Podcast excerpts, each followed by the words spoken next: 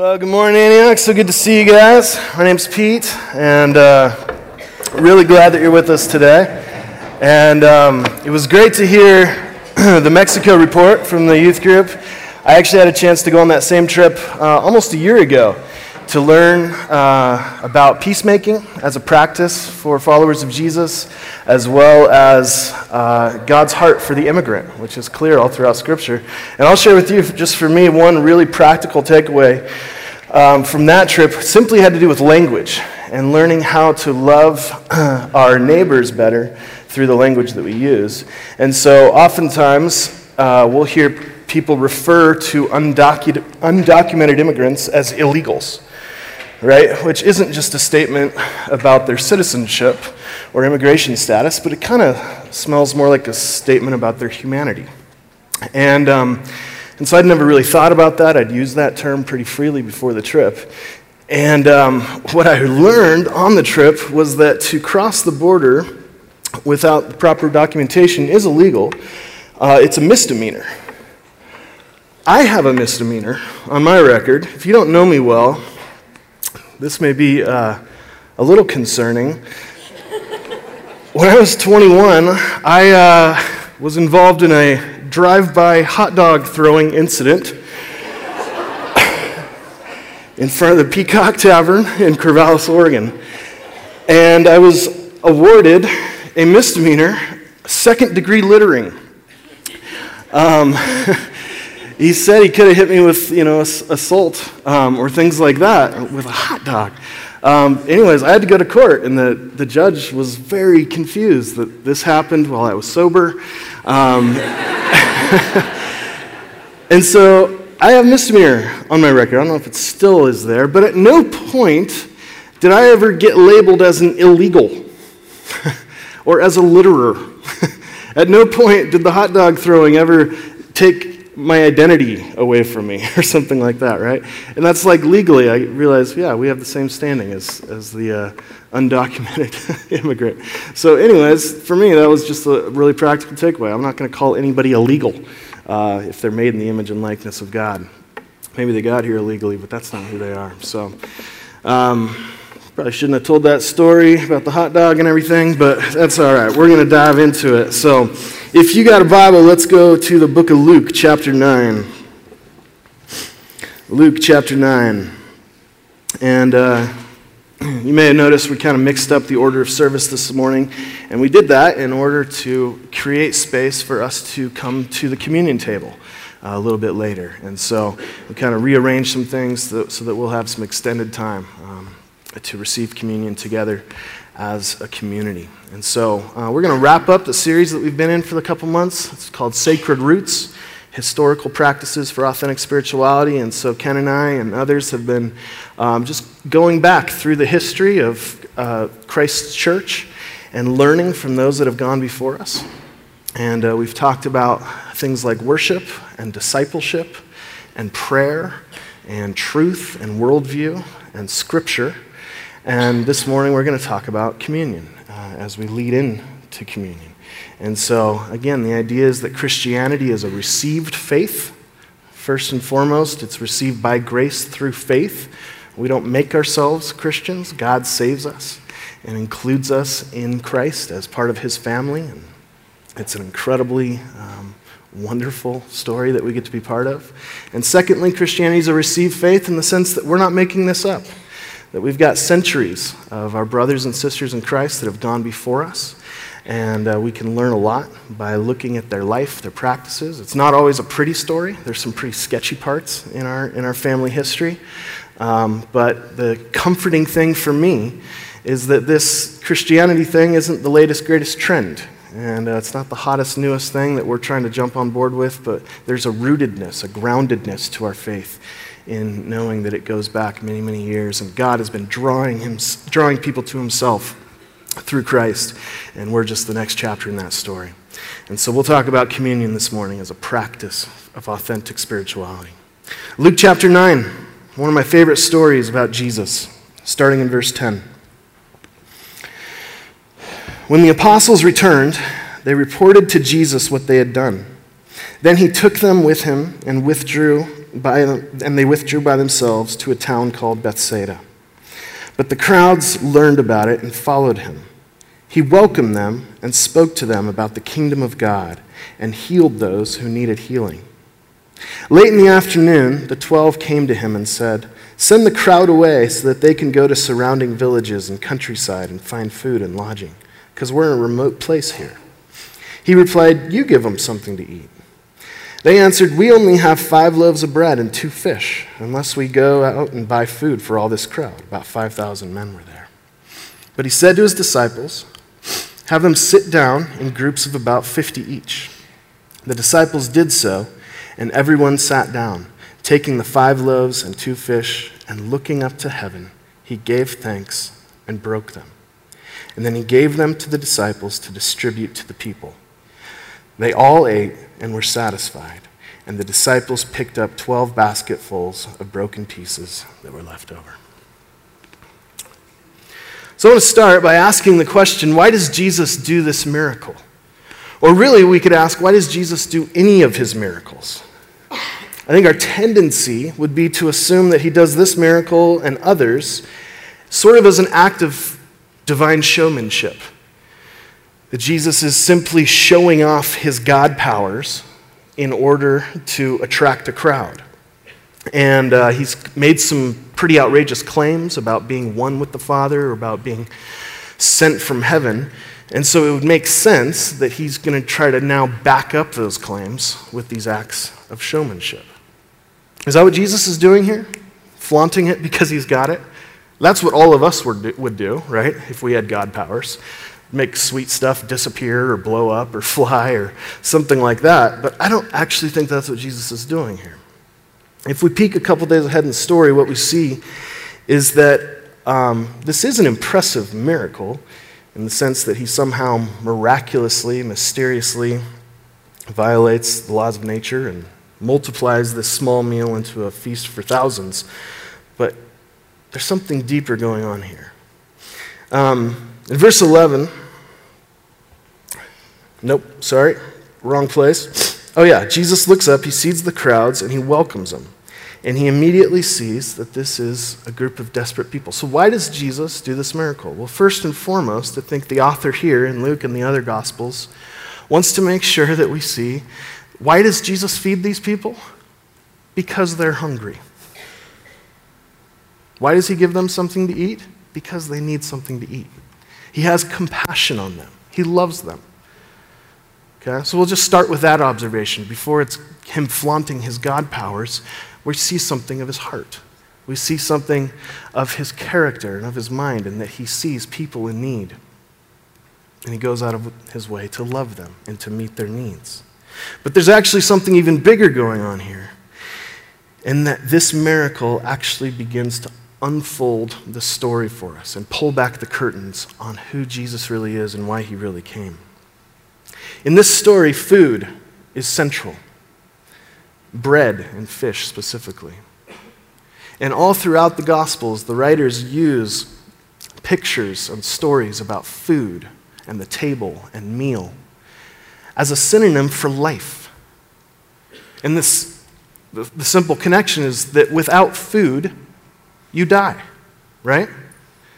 And so food is life. Bread is life. And you can think about through the story of God the times where God miraculously provides food or specifically bread for his people. And in so doing, he provides with them with life.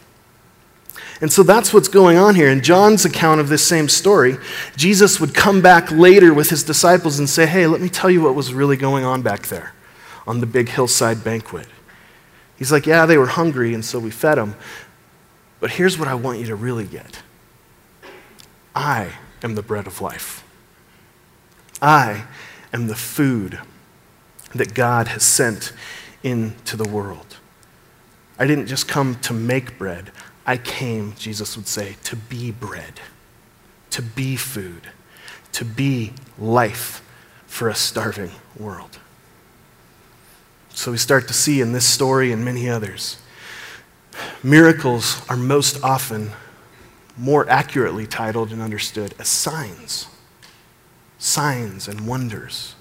not just acts of showmanship, but pictures of the kingdom, glimpses of what it looks like when heaven touches down on earth and God's will is done here on earth as it is in heaven. Signs. That's what you see Jesus doing. And so he comes and says, I'm not just here to make bread, I'm here to be bread. How does that work? Well, the picture is here for us in the story. In verse 16, he takes the five loaves, the two fish, he looks up to heaven, he gives thanks, and he breaks them. And then he distributes to his disciples and says, Take this food, this bread, this fish, this meal, and go feed the people. So Jesus isn't just giving a cooking lesson here, is he? This is another sign. How is Jesus going to become life for the world? Well, how did that bread become a meal for the crowd? It had to be broken. And if Jesus, as the bread of life, would become life for the world, he also would need to be broken apart. We start to understand that this is where the story's been going the whole time. And so Jesus says in this act and many other places that I, as the bread of life, am here to feed a dying, starving world, a desperate world. And the only way that's going to happen is if I break myself open and pour myself out. My body and my blood, just like that, the fish and loaves, will be miraculously multiplied so that one man could give life to the whole world. And so, God giving Himself to us is the foundation of the Christian faith. To be a Christian is to celebrate and live into this story.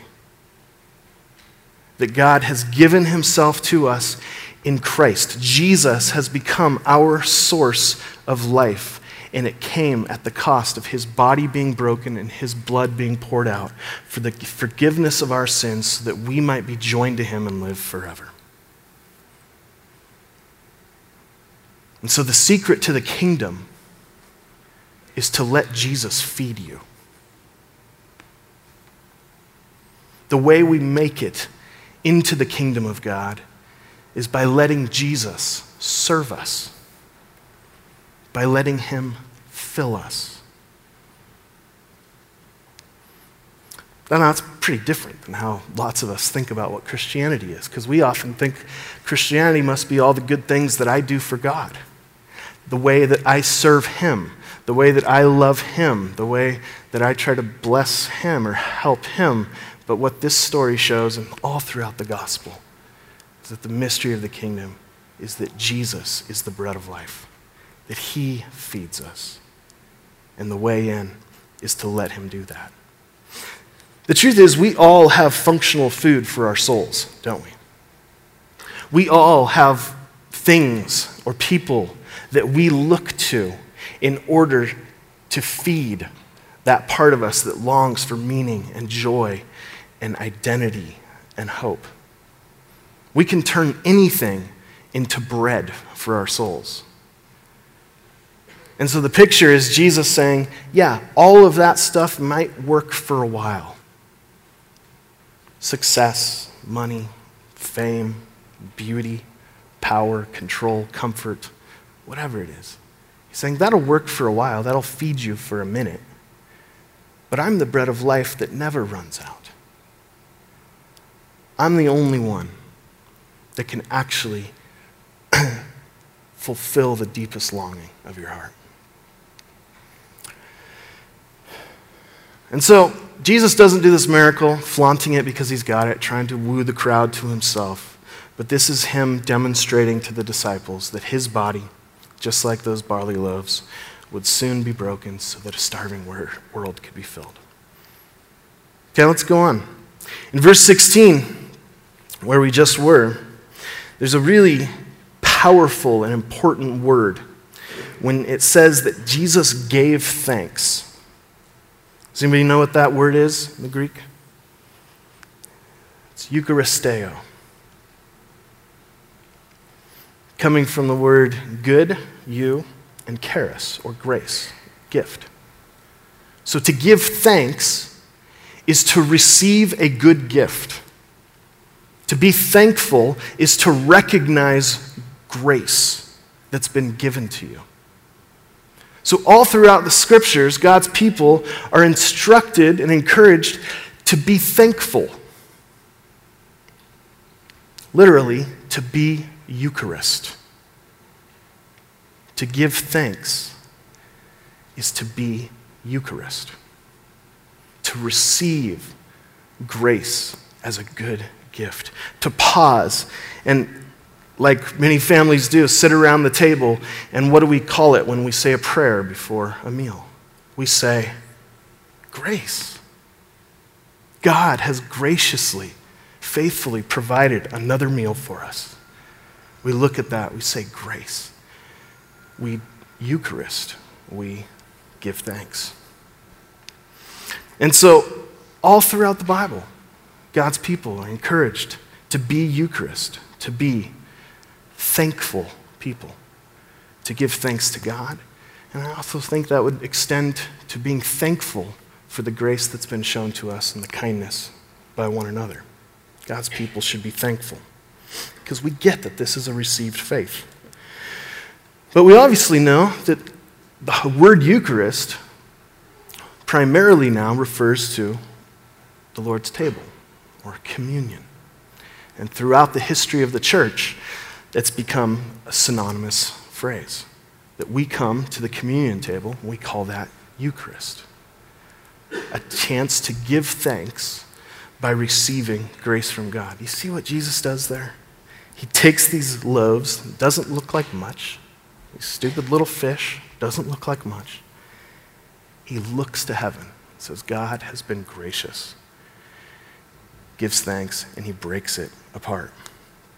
And so that's the invitation for us to come to this table, remembering that Jesus is the true bread of life, whose body was broken, whose blood was poured out, and we come, as he invited us to, to do it in remembrance of him, to take this bread, to take this cup, and remember him, to be mindful of who he is and what he's done to save us in his life and death and resurrection and ascension and the giving of his spirit and the, the forming of his church, all that God has done, we look and we remember what it cost Jesus to bring us in to this story in this family.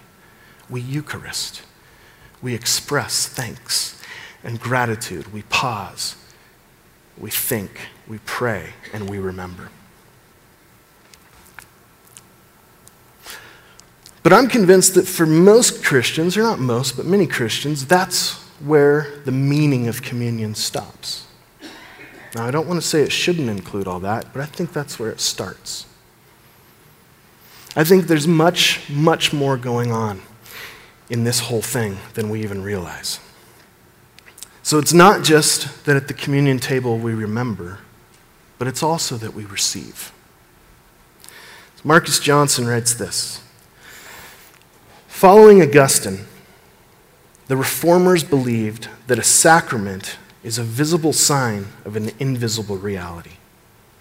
This means that the visible and physical signs of water, bread, and wine refer to and bring us to participate in the reality to which they point, namely Jesus Christ.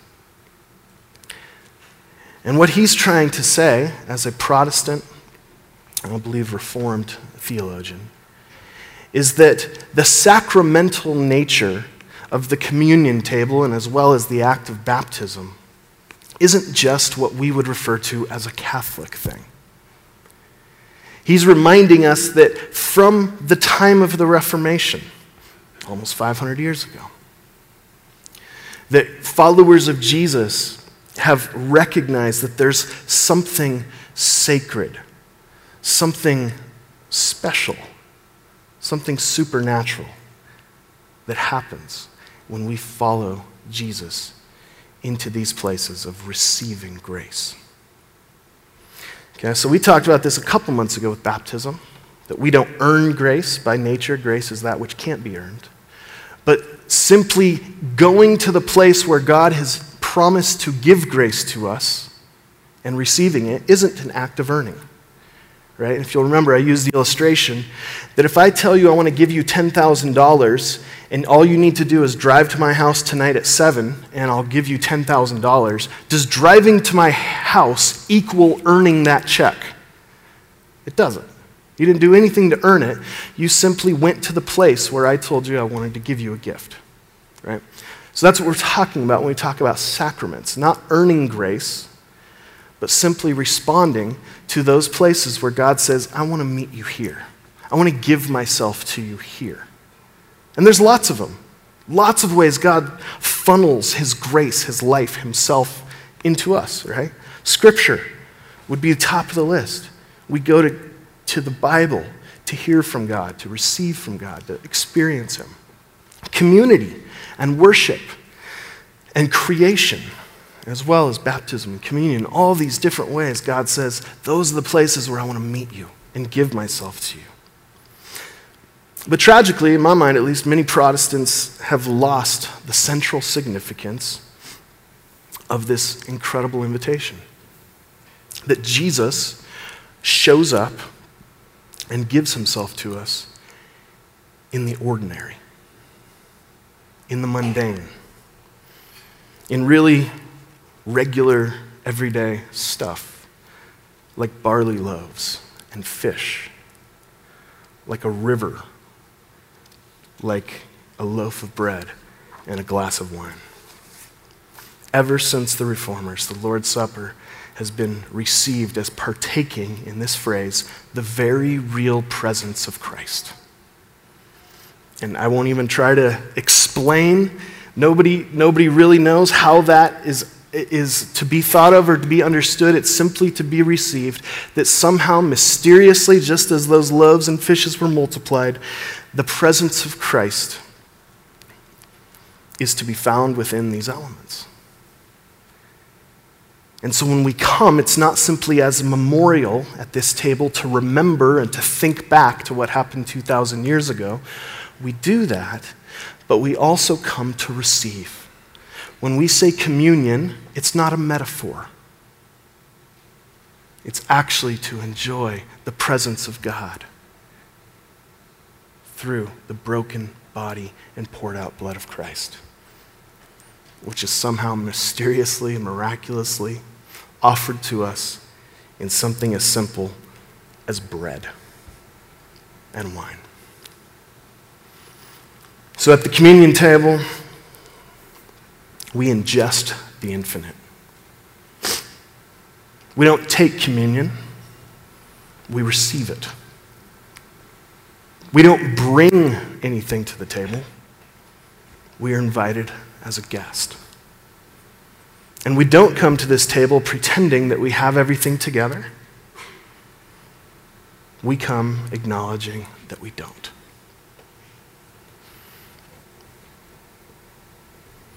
There's something so beautiful, so sacred about this invitation. And just like in the incarnation, when God becomes human, when the Word becomes flesh, if we believe that, and that's central to our story, then we can also believe that somehow God offers Himself to us, the very real life of Jesus, in bread and in wine. And so for me, this is where the sacred and secular divide begins to break down. This is where the Vegas rule stops applying to church. You know what I mean? Vegas rule, what happens in Vegas stays in Vegas. A lot of Christians do that with church, right? What happens in church stays in church, and I'm going to go do whatever I want the, the other six days. Right? We don't mean to do that, but we end up compartmentalizing our faith in Jesus and to me, this is where Sunday and the other six days begin to blend together. Because if God's very real presence can dwell within a loaf of bread and a glass of cheap wine, then where else might He be dwelling in my life? Where else might He show up? Where else might my eyes be opened to uncover the beauty of the divine, the mystery of the sacred in ordinary life? So for me, this table is where I've learned to belong. You want to hear a poem?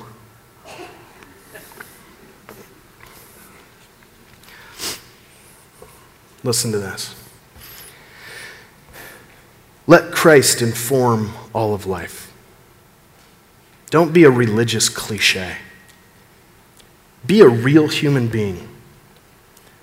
Belong to the human race. Belong to the woods. Belong to the city. Go for long walks. Learn to appreciate art. Take up the violin. Cultivate culinary skills. Read War and Peace. Laugh more than you do. Weep now and then. Listen to live jazz. Pray. Eat a peach. Do something ridiculous. Go dancing. Stop judging. Start loving. Plant a garden. Climb a mountain. Memorize a long poem. Learn some astronomy. Become a beekeeper. Go back to college. Take up a new hobby. Make some new friends.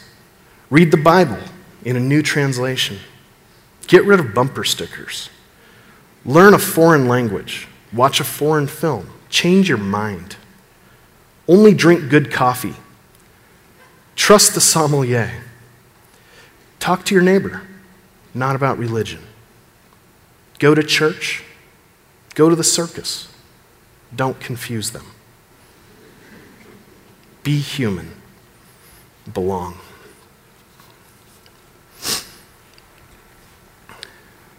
The poem is about the death of Gnosticism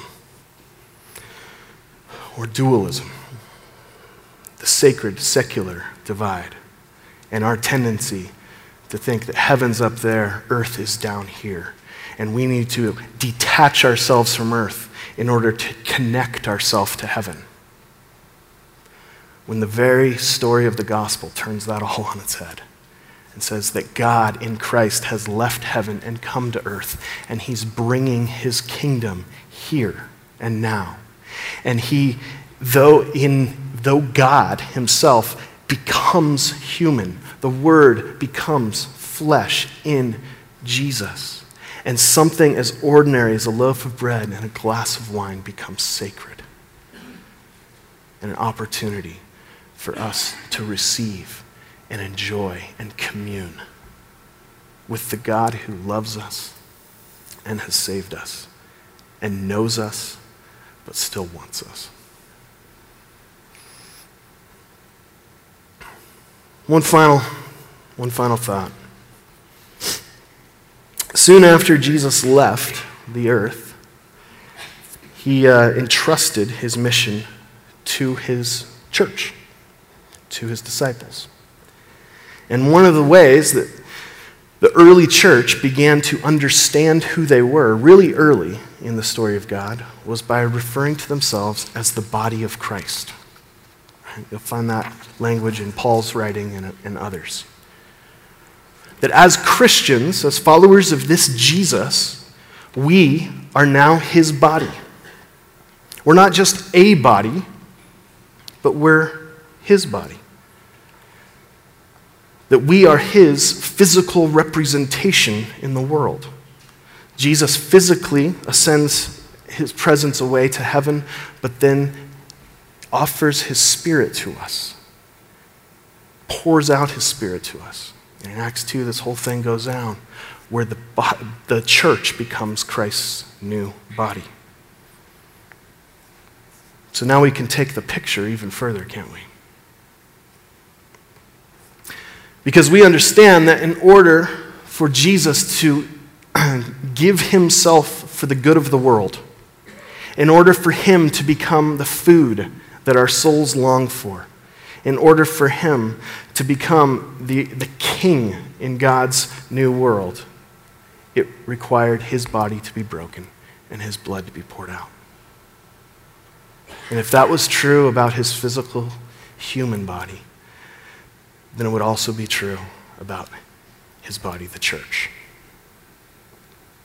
I love in this story In verse 13, the disciples go, Hey, Jesus, all these people are hungry, so you should fix that. And what does he say? You give them something to eat. And we're like, Hey, Jesus, really need you to help my friend or my neighbor. Or... And he turns and says, What? You give them something to eat. You be the answer to that prayer. You show up. And then when he actually takes this loaf and this fish, and when he breaks it apart, Jesus could have gone out and worked the crowd. It's like, hey, you guys see what I did? Want some bread? Want some fish? But what does he do? He instead takes that meal, he gives it to his disciples, and he says, You go feed them.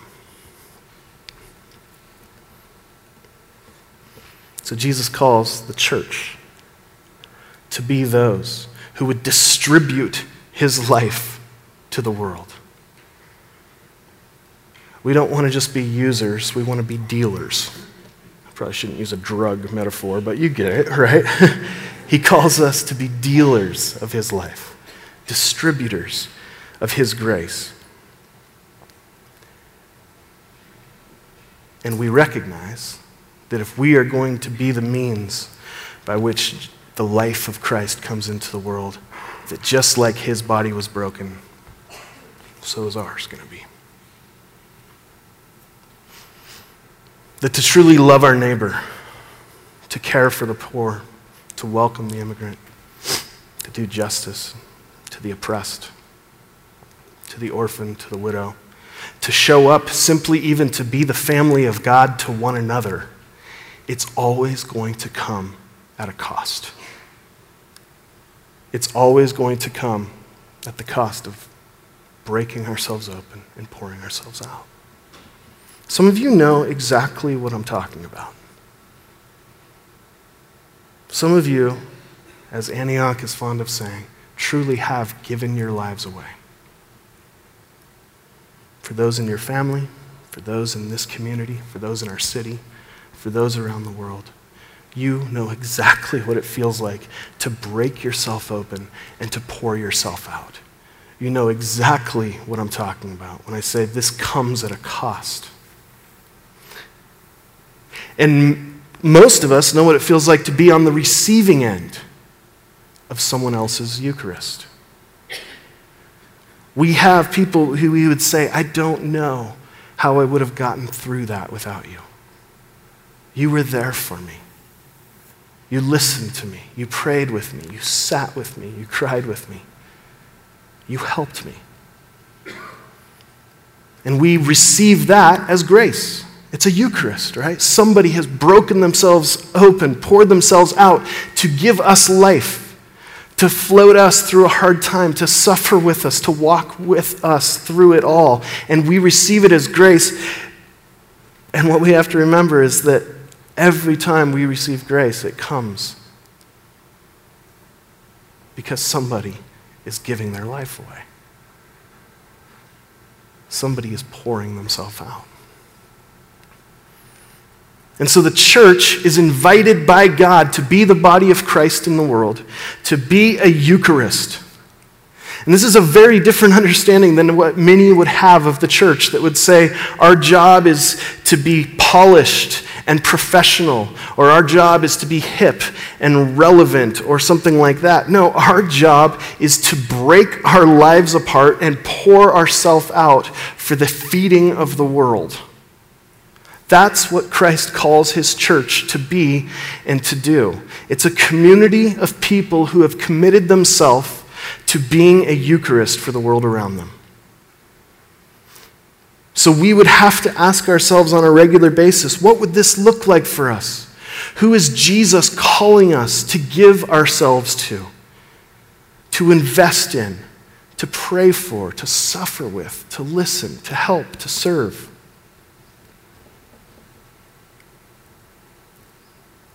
And if we were truly living this out, we would be a community of people that we're constantly pouring ourselves out and therefore constantly needing to be filled back up.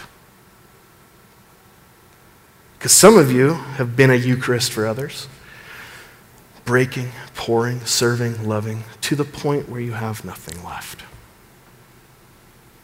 Many of us know what that feels like.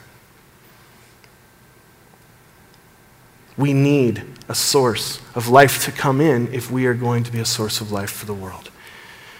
Wouldn't it be awesome if Jesus said, Hey, here's the place where I'm going to give you grace? Wouldn't it be awesome if Jesus said, Here, really simple. Take a loaf of bread, take a glass of wine, and mysteriously, miraculously, and faithfully, I'm going to show up there and I'm going to give myself to you again. And so you spend the other six days out loving, serving, taking care of, giving. And on Sunday, you come and you come with empty hands simply to receive. It'd be awesome if Jesus offered that to us. I think he has. Now, the Bible doesn't ever make really specific commands about how often the church should celebrate communion or what exactly it needs to look like. And in fact, I think it's beautiful when various expressions of the church figure it out based on their culture and calling. If you've traveled to other places in the world, it's beautiful to see that uh, this isn't a normal looking meal. Um, and so other cultures and other countries have figured out what's our version of bread and wine. I think Jesus is big enough and beautiful enough for all of that. And so at Antioch, we're figuring out what that rhythm looks like. One of the things we are committed to, though, in this new generation of community groups we're launching uh, in the fall, we're calling them communion groups. And part of it is just this simple invitation that Jesus offers this gift to us, and we want to get together and receive it.